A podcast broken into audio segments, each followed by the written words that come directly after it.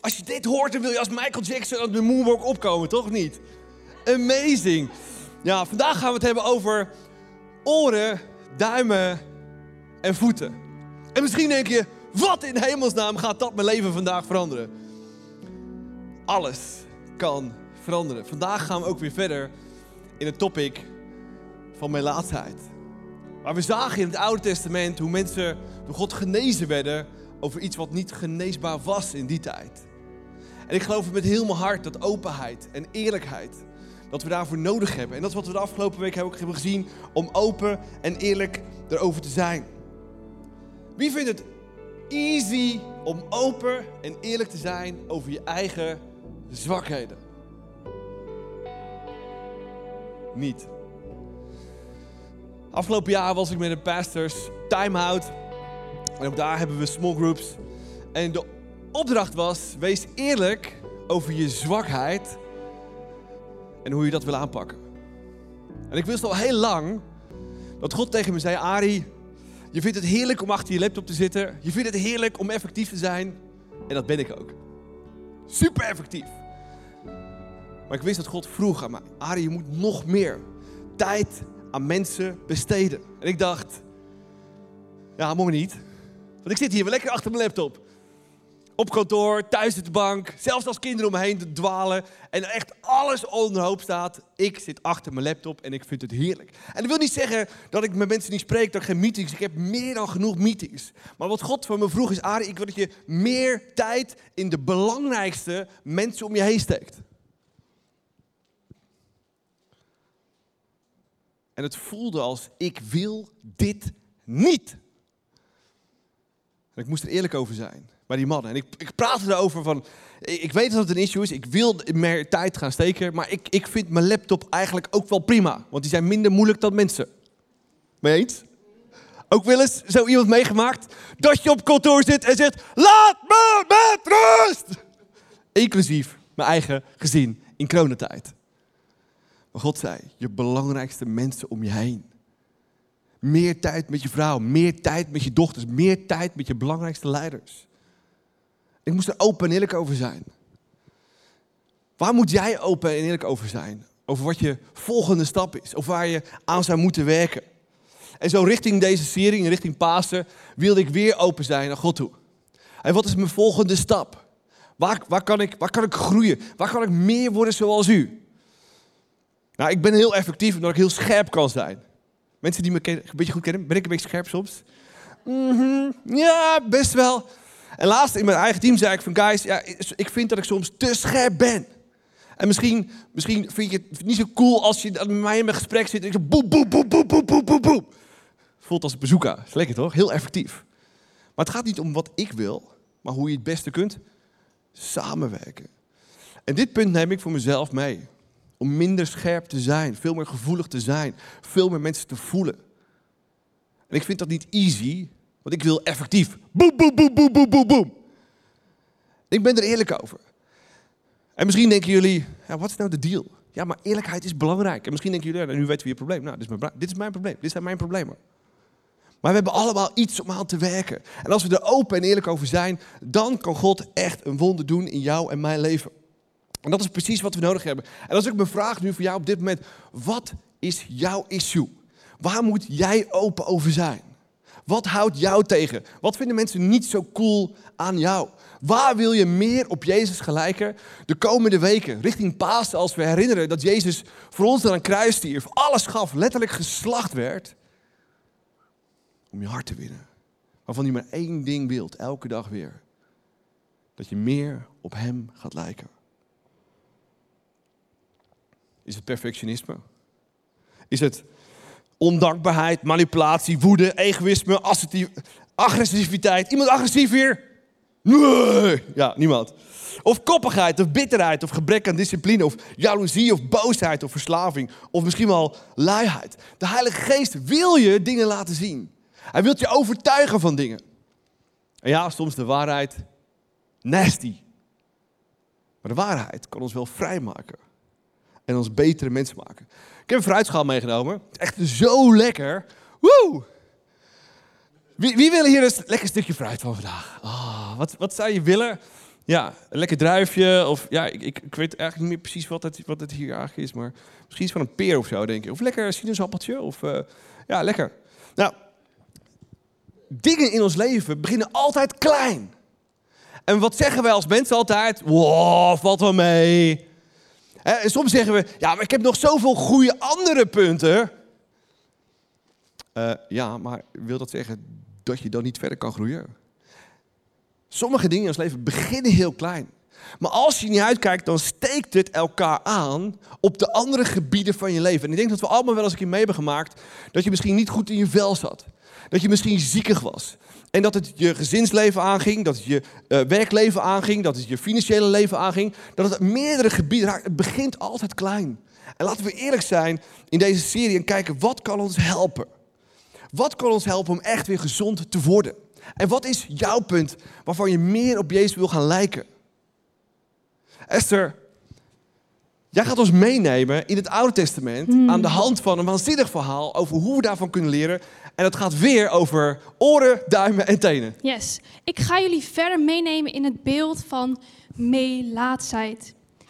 En melaatsheid was iets wat heel klein begon en het verspreidde zich. Het begon bijvoorbeeld op je teen, op je oorlel of op je hand en het verspreidde zich. En wanneer we in de Bijbel lezen over melaatsheid, dan gaat het veel meer over dan alleen de ziekte die wij kennen vandaag de dag als lepra. En het Hebreeuwse woord voor melaatsheid was tsarat. Zo'n zo cool woord om mee te nemen, tsarat. En waarschijnlijk was dit, deze term een overkoepelende term voor veel meer huidaandoeningen en voor het vorm van onreinheid, inclusief onreinheid op je kleding en onreinheid in je huis. En melaatsheid verspreidde zich langzaam.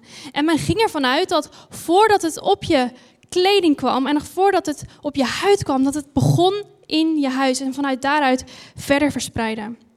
En men geloofde dat alleen berouw en alleen vergeving je kon genezen van deze ziekte. Er was dus plotseling schimmel in je huis. En dat was zoiets van: wow, kijk, het is echt heel zichtbaar, het is tastbaar. Het was iets wat je echt kon zien. En als je dat kon zien, dan kon niet alleen jij dat zien, maar ook andere mensen konden dat zien in je leven. En misschien heb jij ook wel iets in je leven. Zo'n ding waarvan je ineens ziet: wow, schimmel. Misschien laat God je iets zien. Of misschien zijn het wel de mensen om je heen, een goede vriend die zegt: dat, dat ding in jouw leven, schimmel, is niet oké voor je, het is niet goed voor je. Ik wil je iets laten zien. En dit is een waarschuwing. En als die schimmel kwam in je leven, hoe komt het dan toch dat als dat in het huis begon, dat mensen dan het toch door lieten gaan? Dat het daar begon en dat ze het op hun kleding lieten gaan, dat ze het op hun huid lieten gaan. Hoe kwam dat? Nou, als je net in de gevangenis zit, dan is het daar ellendig, dan is het daar kaal, dan is het daar door en dan voel je rot, dan voel je je schuldig en dan weet je, ik heb iets fout gedaan, ik heb gestolen, ik heb gelogen, ik heb bedrogen. Maar na verloop van tijd, hoe langer je daar zit, ga je misschien relativeren. En plotseling komen er ook andere dingen in je leven. En wordt het steeds mooier en ga je bedenken, hey, dat ene ding wat ik heb gedaan, is dat, is dat echt wel zo heftig? Is dat echt wel zo erg?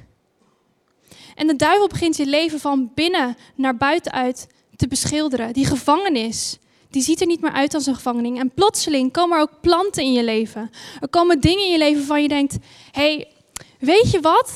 Die dingen in mijn leven, die zijn toch gewoon zijn zo fantastisch. Ik heb, ik heb zulke goede eigenschappen. En weet je, als ik kijk naar die eigenschappen, naar die eigenschappen, naar die eigenschappen en naar die eigenschappen in mijn leven. Ja, die zijn toch zo fantastisch. En ja, dat ene kleine ding is er misschien ook nog wel, maar het verschijnt steeds meer naar de achtergrond. Het verdwijnt. Wie herkent dat? Dat je al die dingen hebt in je leven en dat je het stiekem, stiekem een beetje dat andere naar de achtergrond duwt. En het is een beetje zoals Ari misschien net zei. Ik heb dat ene ding in mijn leven. Ari, ja, inderdaad, je bent soms een beetje scherp. Maar wat maakt het uit? Want doordat Ari zo scherp is, krijgt hij dingen voor elkaar toch? En hij is een goede leider. Hij ziet er goed uit. Helemaal fantastisch. Hij is een hele toffe vader. Hij is een toffe broer. Ja, maar dat ene ding, dat ene ding, ja, laten we daar We het daar niet over hebben. En dat is precies wat de duivel in ons leven doet. Van de tien dingen zijn er negen helemaal fantastisch. En dat ene ding, dat ene ding, dat laten we. Maar op die manier kan precies dat ene ding een valstrik worden in ons leven. Iets wat ons vasthoudt, iets wat ons tegenhoudt. Maar weet je wat het verschil is tussen ons, christenen, en de rest van de wereld? Wij hebben de Heilige Geest. En de Heilige Geest maakt het verschil. En het was Jezus zelf die ons zijn Heilige Geest beloofde. Het was de avond voor hij stierf. Hij vierde Pesach met zijn leerlingen. Ze zaten aan de tafel en Jezus wilde ze nog van alles meegeven. En zijn leerlingen, ze snapten daar helemaal niks van wat hij allemaal zei. En dan zegt Jezus, maar weet je wat? Ik laat jullie niet alleen. Ik zal jullie een plaatsvervanger sturen. En laten we luisteren naar hoe Jezus dat vertelde.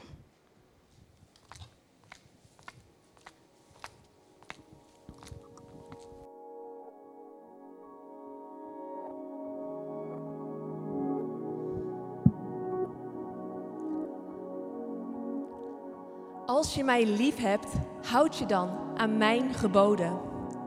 Ik zal mijn vader vragen of hij een helper wil sturen. Deze helper is de Heilige Geest.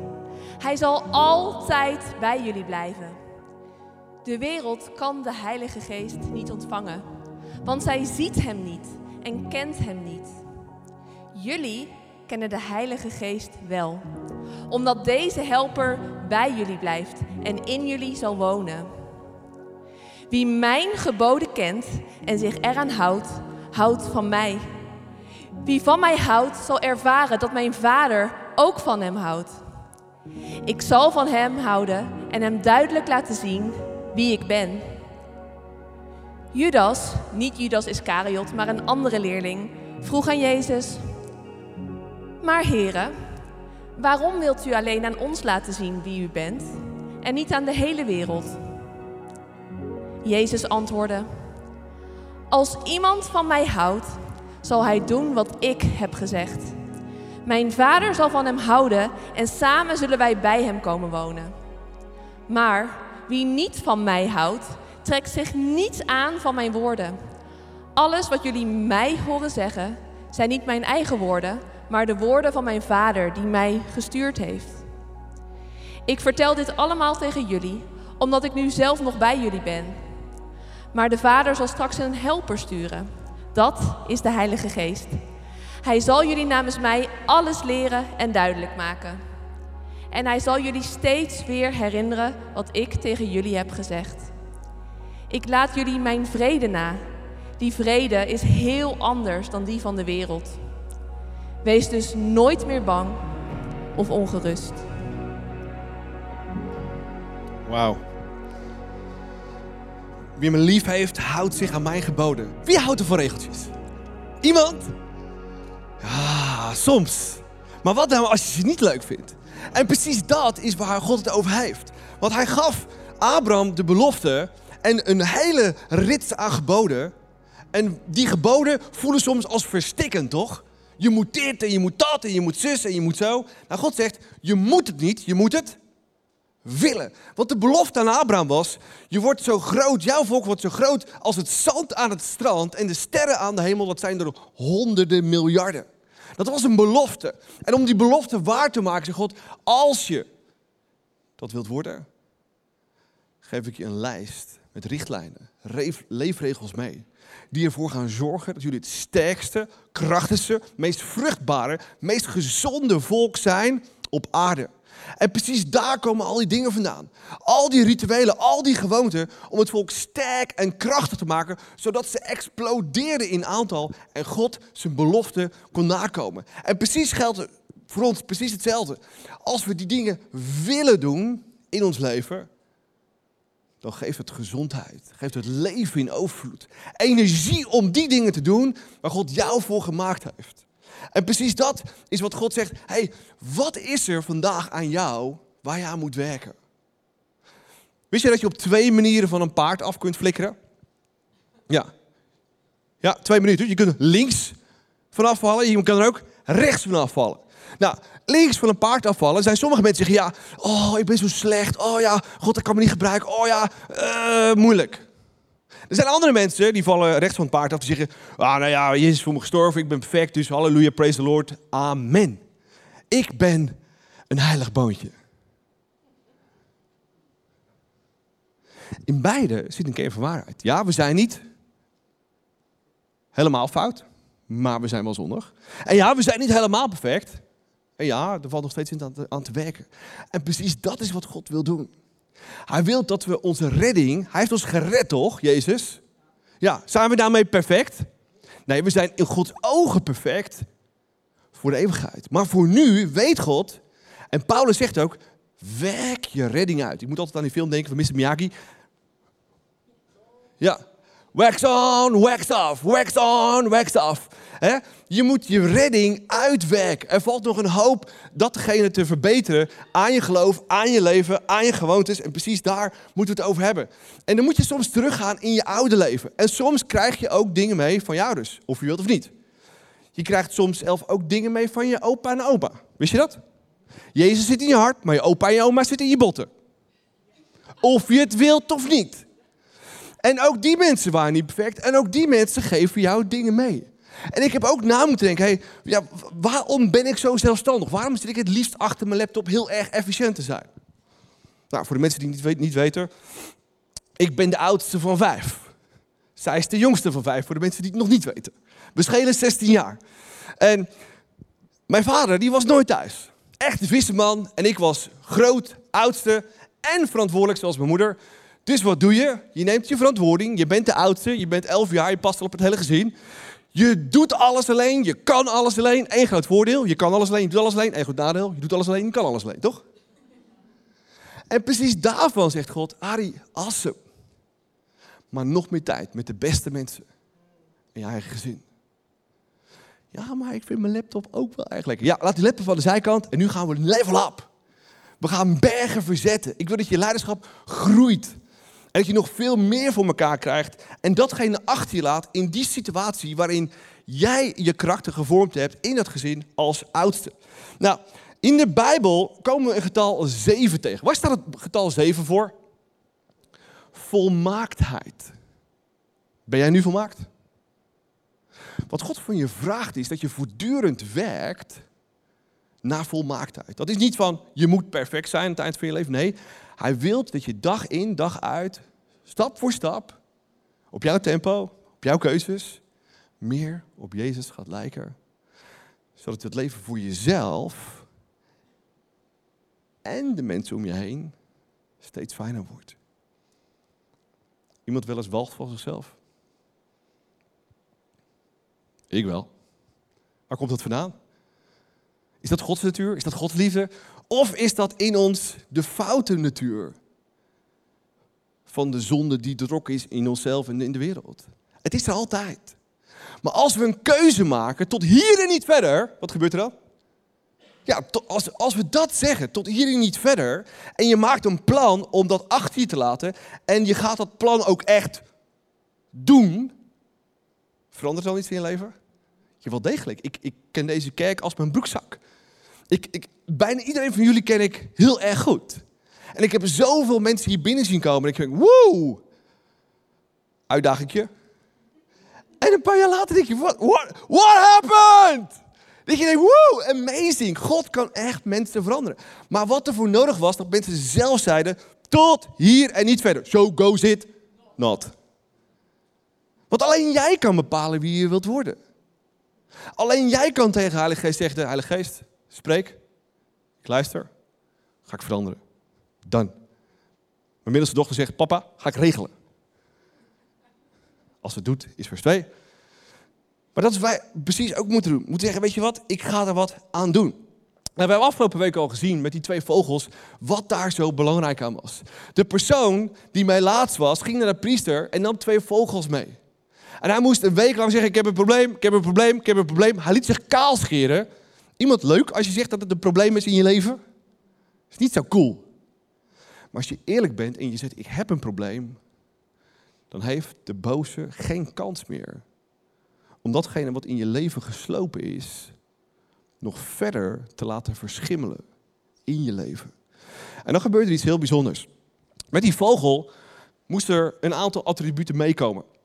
Dus er was een vogel, er was, volgende slide, hout. Waar staat het hout voor? Kruis van Jezus. Scharlaten, uh, scharlaken, rood scharlaken, wol. Uh, en hyssop, een kruid. En dat werd gebonden op de vogel die leefde. En die werd zeven keer in het bloed gedoopt wat in die schaal zit van die gedode vogel. Klinkt lekker? Ja. God houdt van symbolen. God houdt van rituelen, maar belangrijker nog, wat houdt het ritueel in? Het ritueel houdt in. Hout staat voor het kruis. Het rood scharlaken staat voor dat Jezus bloed vloeide. En terug, ja. Juist. En de hyssop staat voor nederigheid, waarin Jezus vrijwillig zelf aan een kruis ging om jou vrij te kopen. En dat werd zeven keer ingedoopt. En dat was het Oude Testament. En hier zie je de koppeling tussen het Oude en het Nieuwe Testament, waarin Jezus stierf van een kruis en zeven keer bloed verloor. En we zien het op deze fantastische manier. Zeven keer bloed verloren. Komt-ie. Bloedzweten in de tuin van Gethsemane. Doornenkroon in het gezicht geslagen. Striemen. Nagel in de eerste hand, nagel in de tweede hand, nagel in zijn beide voeten. En een speer door zijn zij. Zeven keer liet hij bloed. En precies dat beeld waarin Jezus ons vrij wilt kopen, vrij wil maken, hebben we nodig. Ik heb een issue. En ja, uw kracht en uw vrijheid gaat me helpen om ook echt vrij te zijn en vrij te blijven. En precies dat is wat we nodig hebben. In Leviticus lezen we het volgende. De volgende dag, de achtste, moest hij twee lammeren zonder gebreken, een eenjarige ooi zonder gebreken, zes zestiende, is ongeveer 4,5 liter voor de mensen die niet weten. Fijn meel, aangemaakt met olijfolie en een derde liter olijfolie nemen. Nou, wat gebeurde er hier op de achtste dag? Het getal 8 betekent een nieuw begin. 7 is volmaaktheid, 8 is een nieuw begin. God wil in jouw leven een nieuw begin maken. Waarin je het oude achter je laat en stapt in het nieuwe. Wie ben jij morgen? Als je vandaag datgene achterlaat waar je al zo lang van wacht? Wat zou er gebeuren? Hoe zou je je voelen? Wat zouden de mensen om je heen van je vinden? Wat, wat, wat, eh, eh, wat, is er met jou aan de hand? Wat is er met jou gebeurd? Ja, issue. Ik heb gezegd tot hier niet verder, so goes it not. Ik heb een plan gemaakt en ik voer het uit.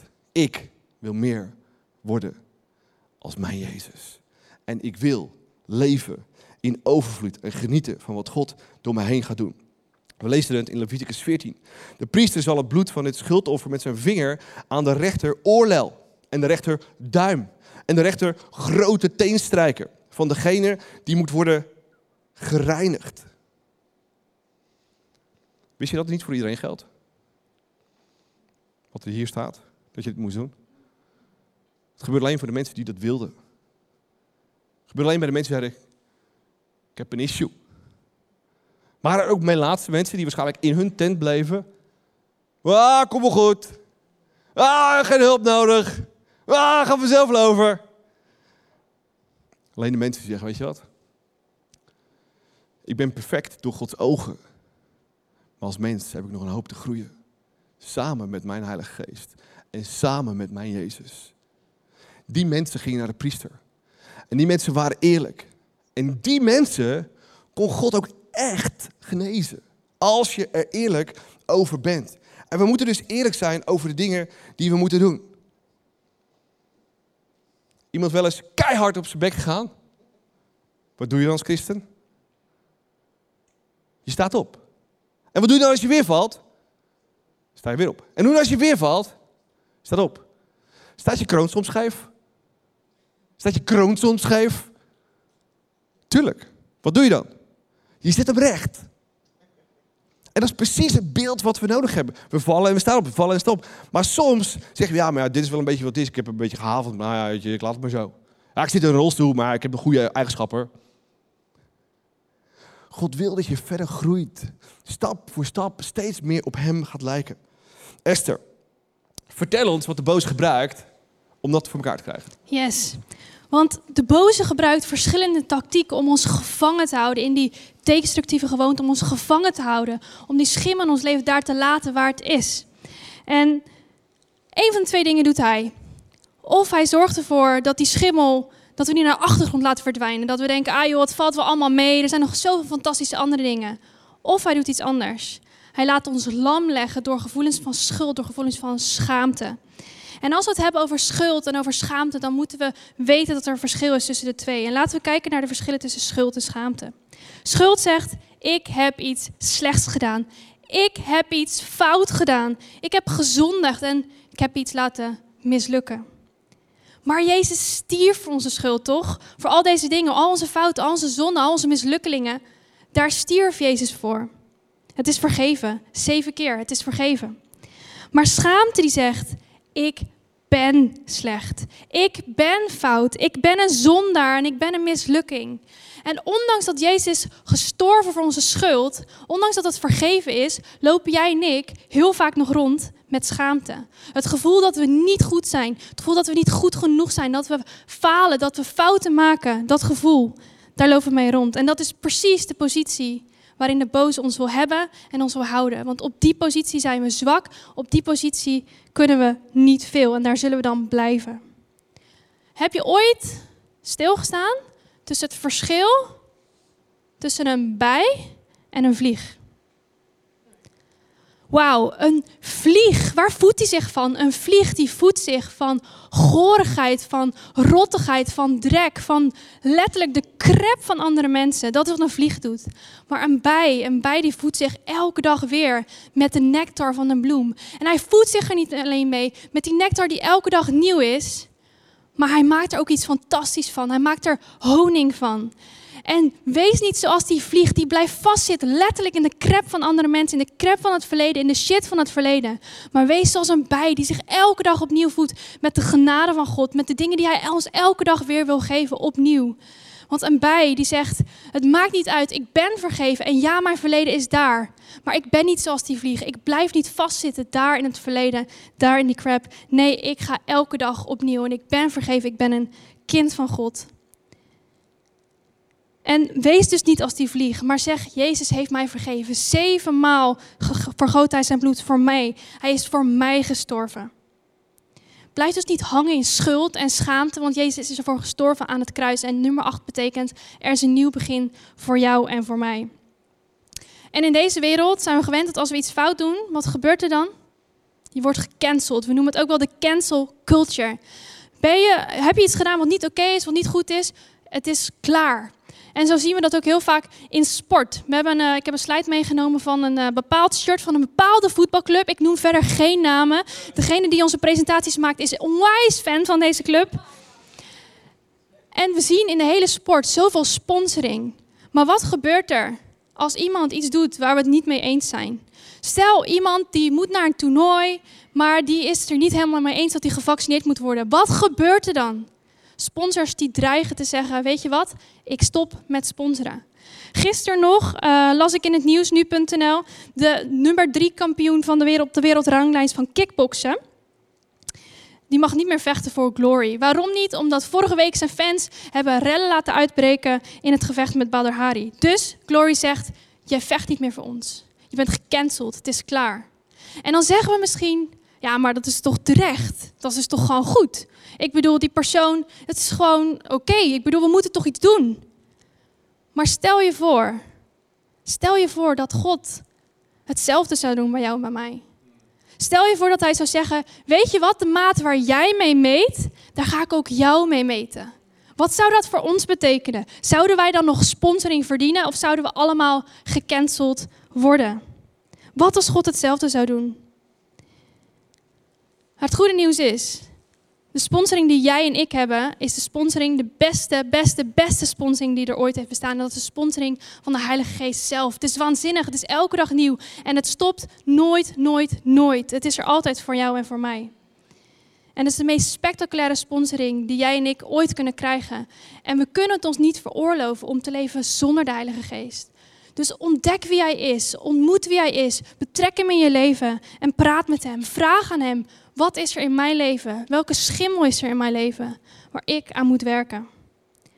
En laten we teruggaan naar die Melaatse en laten we verder lezen in Leviticus. Daar staat, daarna zal de priester de olijfolie nemen, iets daarvan in de palm van zijn linkerhand gieten, zijn rechtervinger erin doen en het zevenmaal voor de Heer uitsprenkelen. Zevenmaal werd je bloed vergoten. Zevenmaal betekent je bent vergeven. Het is klaar. Het is er niet meer. Je fouten zijn er niet meer. Maar ook zevenmaal werd olie uitgesprenkeld voor de Heer. En als we kijken in de Bijbel, zowel in het Oude als het Nieuwe Testament, olie staat altijd voor de aanwezigheid van de Heilige Geest. Op jouw vergeving, op jouw zonde, op jouw fouten volgt altijd de zalving van de Heilige Geest. Jouw volmachting, hij die zegt, ik machtig jou om dingen te doen. Ik stel jou in staat om dingen te doen. Ik maak dingen mogelijk. De Heilige Geest stelt jou in staat. Hij wil dingen voor jou mogelijk maken. En laten we lezen wat er verder staat in vers 17, want dan gebeurt er weer iets interessants.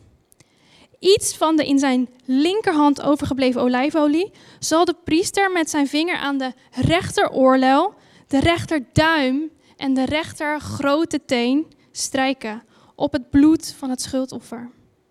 Daar hebben we het weer. Die tenen, die oren en die duimen.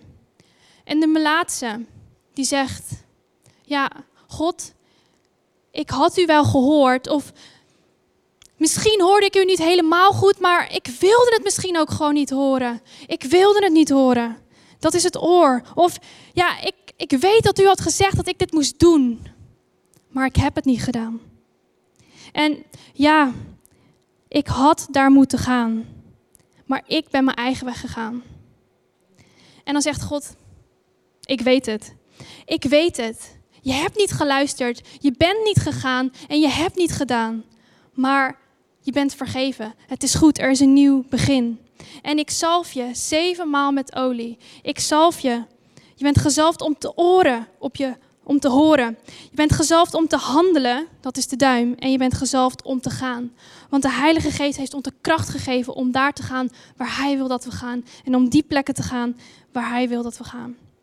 En laten we kijken wat het betekent wanneer de Heilige Geest ons zalft om te horen, om te doen en om te gaan. Ja, zeker. Mijn allereerste vraag is, het eind van deze message is, wat wil jij ergens verschuilen uh, achter die schimmel? En misschien denk je van, hey, wauw, supercool, ik, ik zet een plantje hier neer en ik hang nog een plantje daar neer, zolang het maar ergens maar niet zichtbaar is. Maar ik durf te zeggen dat als we de Heilige Geest laten spreken en ervoor zorgen dat die schimmel uit ons leven weggaat, dat de beste, krachtigste plekken in je leven voren komen. En de bozes willen er alles aan doen om dingen in je leven te laten sijpelen om je lam te leggen. Om je achteruit te zetten. Om je walgelijk te laten vinden. Zodat je maar één ding doet. Dat is game over. Maar het beste ligt nog voor je. Jezus stierf voor om je echt iets los te maken. En ik wil je meenemen terug in het Oude Testament. Terug in de tijd als Israëliet. Waarin je jezelf misschien ergens al weet, ja, dit is mijn zwakke punt, hier moet ik aan werken. Maar durf ook eerlijk te zijn en naar die priester toe te gaan. Stel, je bent een Israëliet en je weet dat je een issue hebt. Durf je dan naar de priester toe te gaan en zeggen, ik heb een issue? Wat is dat issue? En durf je naar die priester toe te gaan? En door de ogen van de priester, wat zou die priester dan denken? Zou jij een priester willen zijn?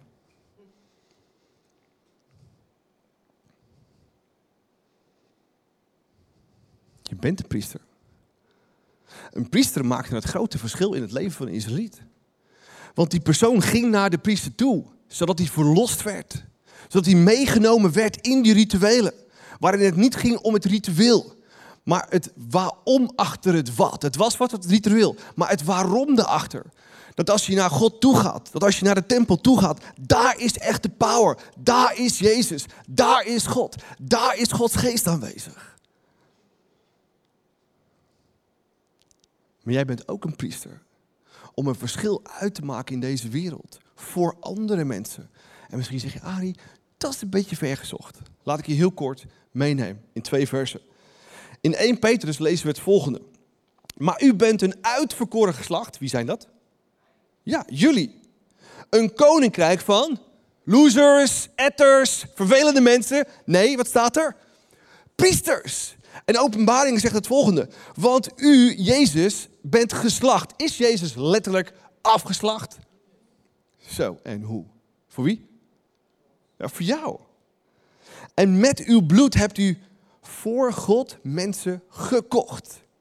U hebt voor onze God uit hen een koninkrijk gevormd en hen tot priesters gemaakt. Nou, ik geloof dat jullie allemaal volgelingen van Jezus zijn. En jullie zijn allemaal priesters, of je het wilt of niet. Applaus voor jezelf. Oké, sommige mensen twijfelen nog een beetje. Ik zeg het nog een keer. Of je het wilt of niet, jullie zijn allemaal priesters voor jullie God. Of je het wilt of niet. Come on! Maar misschien zeg je, ja, maar dat nog in mijn leven, dat nog in mijn leven. Ja, maar weet je, who cares? Er zal altijd iets zijn. Je bent een priester en je werkt je redding voortdurend uit. Wat is je punt wat je mee wilt nemen? 2 Corinthians 7 zegt het volgende. We moeten onszelf reinigen van alle lichamelijke en geestelijke smetten en vol ontzag voor God ons hele leven heiligen. Klinkt als een proces, hè? Is lekker, hè? Niet zo lekker? Het mooiste wat er is. Elke dag een beetje meer heilig worden. Elke dag een beetje meer op onze fantastische Jezus gaan lijken. En bij Aaron gebeurde precies hetzelfde. Was Aaron een priester? Ja, wel degelijk. En ook hij had een keus, net zoals wij een keus vandaag hebben. Luister ik met mijn rechteroor naar God? En hij ging die berg op, halverwege met Mozes. Mozes kwam terug met de wet. Hij hoorde de wet van Mozes. Wat deed hij toen? Hij hoorde met zijn andere oor naar het volk van God. En wat wilde die? Ja, Mozes is al zo lang weg. We hebben een afgod nodig. En wat deed Mozes, Aaron? Precies. Met zijn handen bouwde die een afgod. Zijn handen waren geheiligd om God en zijn volk te dienen. Maar hij koos ervoor om zijn handen anders in te zetten. Wat denk je van zijn voeten? Zijn voeten gingen die berg op zijn broer Mozes daar te brengen. Hij was zo dicht bij God. Mozes kwam terug en hij gloeide helemaal van Gods aanwezigheid. Maar waar koos Aaron voor om met die voeten te gaan doen? Om het volk mee te nemen in aanbidding van wat? Een afgod. We hebben allemaal een keuze om te luisteren met ons rechteroor. Om te dienen met onze handen, met onze voeten, om datgene te doen wat God voor ons vraagt, of te doen wat wij willen of wat anderen willen. En laat me je meenemen in de laatste drie punten van vanochtend. Je oorlel is gezalfd om te horen, jij bent een priester en een influencer. Jullie breken de tent nog steeds niet af. Come on. Jezaja zegt het volgende, de Heere God heeft mij zijn woorden van wijsheid gegeven, zodat ik weet wat ik tegen al die neerslagen, neergeslagen mensen moet zeggen. Elke morgen maakt mij mij wakker en opent hij mijn verstand met zijn woorden. Dit was de Heilige Geest die tot hem sprak. En wij hebben de Heilige Geest ook, maar luisteren we ook en kunnen we elke dag van invloed zijn daar waar we zijn om echt een verschil te maken. Het volgende is je duim. Hebben we allemaal een duim? Even duim omhoog. Oké, duim omhoog. Awesome. Je bent gezalfd om te doen. Je bent gezalfd om te dienen. Je bent een bemoediger en brenger van het licht van God. Waar je ook bent. Weet je waar ik vorige week zondagmiddag was? Op het schoolplein van onze kinderen. Met onze kinderen. En daar zat een vader. Met zijn twee kinderen. En ik ken hem al heel lang, want ik kom hem elke ochtend bij school tegen. En zijn zus ken ik ook, want daar speelden onze kinderen altijd mee. En het is een coole dude. En ik, nou, niks mis mee. En ik ging naast hem zitten. En de Geest sprak, Ari, bid voor deze Jude. Dus ik bid voor die Jude. En ik vraag, hoe gaat het met je? Ja. En het ene issue naar het andere issue. Het ene issue naar het andere issue. Hij zegt, Harry, ik, ik ben gewoon de weg kwijt. Hij zegt, ik loop in de stad en ik wil daar een kerk binnenlopen en dan zie ik daar kaarsjes branden. Maar kaarsjes gaan me niet helpen. Hij zegt, wat doe je voor werk? Ja, ben dom dominee.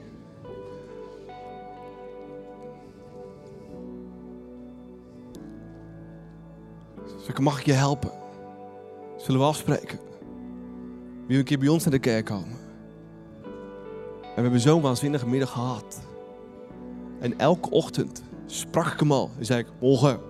Maar nu is die morgen nog veel meer anders. Jij en ik kunnen elke dag een verschil uitmaken als we horen, gevoelig zijn en mensen willen gaan dienen. Het is om de hoek. De laatste is je tenen gezalfd om te gaan. Je bent een bemoediger, een brenger van het licht en een kind van God. Overal waar je bent kun je met je voeten een verschil uitmaken.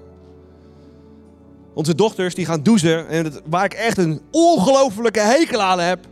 Dat als ze aan het douchen zijn, klaar zijn, direct eruit willen en door mijn hele huis heen lopen met natte voeten. Cool? Niet zo cool. En gisteren deed onze jongste precies hetzelfde. Ik wil eruit. Dat betekent dat ze eruit stapt, boem, zo het hele huis doorloopt. En God liet me zien, Ari, dit zijn de voetstappen die mensen kunnen achterlaten. Die jij kunt achterlaten, die wij kunnen achterlaten, waar we ook zijn. Wat voor sporen laat jij achter? Sporen van verdriet of teleurstelling? Of zeg je, weet je wat?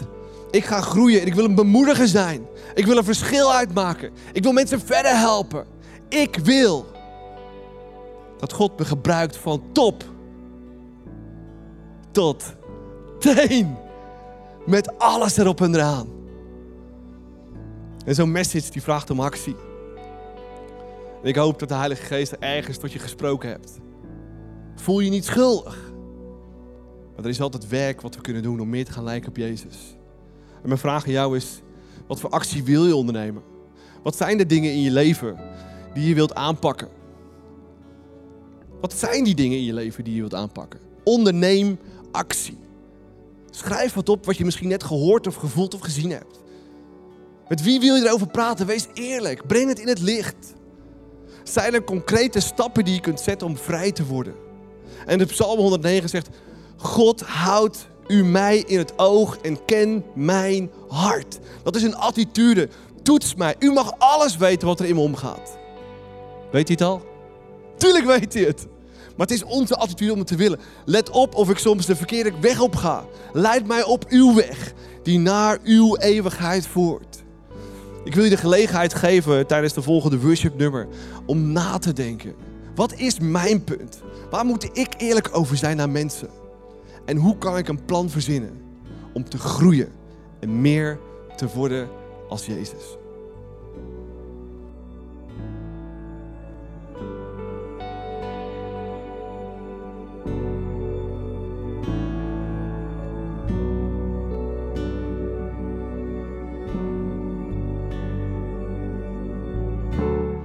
Jezus, dank u wel voor wie u bent. Dank u wel voor uw liefde, voor uw trouw.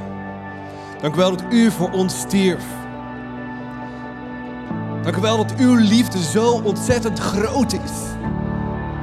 Dank u wel dat u publiekelijk, eerlijk en open aan een kruis ging. En liet zien, mijn leven is niet van mij, maar alleen van mijn vader. En ik laat mezelf gebruiken door mijn vader om een verschil te zijn voor deze en alle generaties die komen. Wat een ongelofelijke liefde. En soms dan gaan we door het leven heen. Komen we in omstandigheden terecht en twijfelen aan wie we zijn en voelen we uw liefde en uw trouw. En uw gedragenheid misschien niet, maar wil niet zeggen dat u daar niet bent. Want u heeft ons geheiligd om voor ons te sterven. En Jezus, daar willen we hier nu op dit moment voor danken. Voor uw kruis, voor uw eerlijkheid, voor uw openbaar opofferen van uzelf. Om een verschil te maken in mijn leven. En mijn hart te raken. En mij te bestempelen als een priester. Die een verschil uitmaakt en gaat uitmaken in deze wereld. In Jezus vandaag willen we eerlijk zijn. En willen we open zijn. Dat we inderdaad geheiligd zijn. Dat we priesters zijn. Zonen en dochters van God Almachtig. Maar er is werk aan de winkel. Voor mezelf. Voor de mensen om me heen. Om die persoon te worden die u al lang al in gedachten heeft. Als ik eerlijk ben. En hier vandaag willen we eerlijk zijn. Over onze uitdagingen, over onze issues. Die niet bedekken met wat dan ook. Maar ze in het licht brengen van u. Zodat u uw handen erop kunt leggen. Ze duidelijk kan maken aan ons. En we samen met u die plekken kunnen aanpakken. Dat we meer op u gaan lijken. Dat we u beter gaan horen. Dat we meer kunnen dienen. Dat we vrij zijn om daar te gaan waar u ons wilt hebben. Heilige Geest,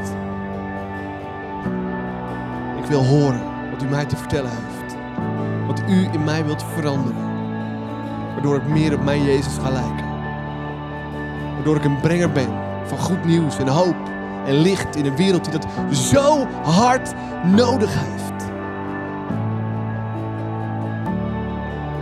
Ik wil uw stem horen om een echte beïnvloeder te zijn. Op de plekken waar ik ben. In mijn gezin, in mijn familie, op mijn werk. Ik wil een bemoediger zijn. Een brenger van hoop en licht.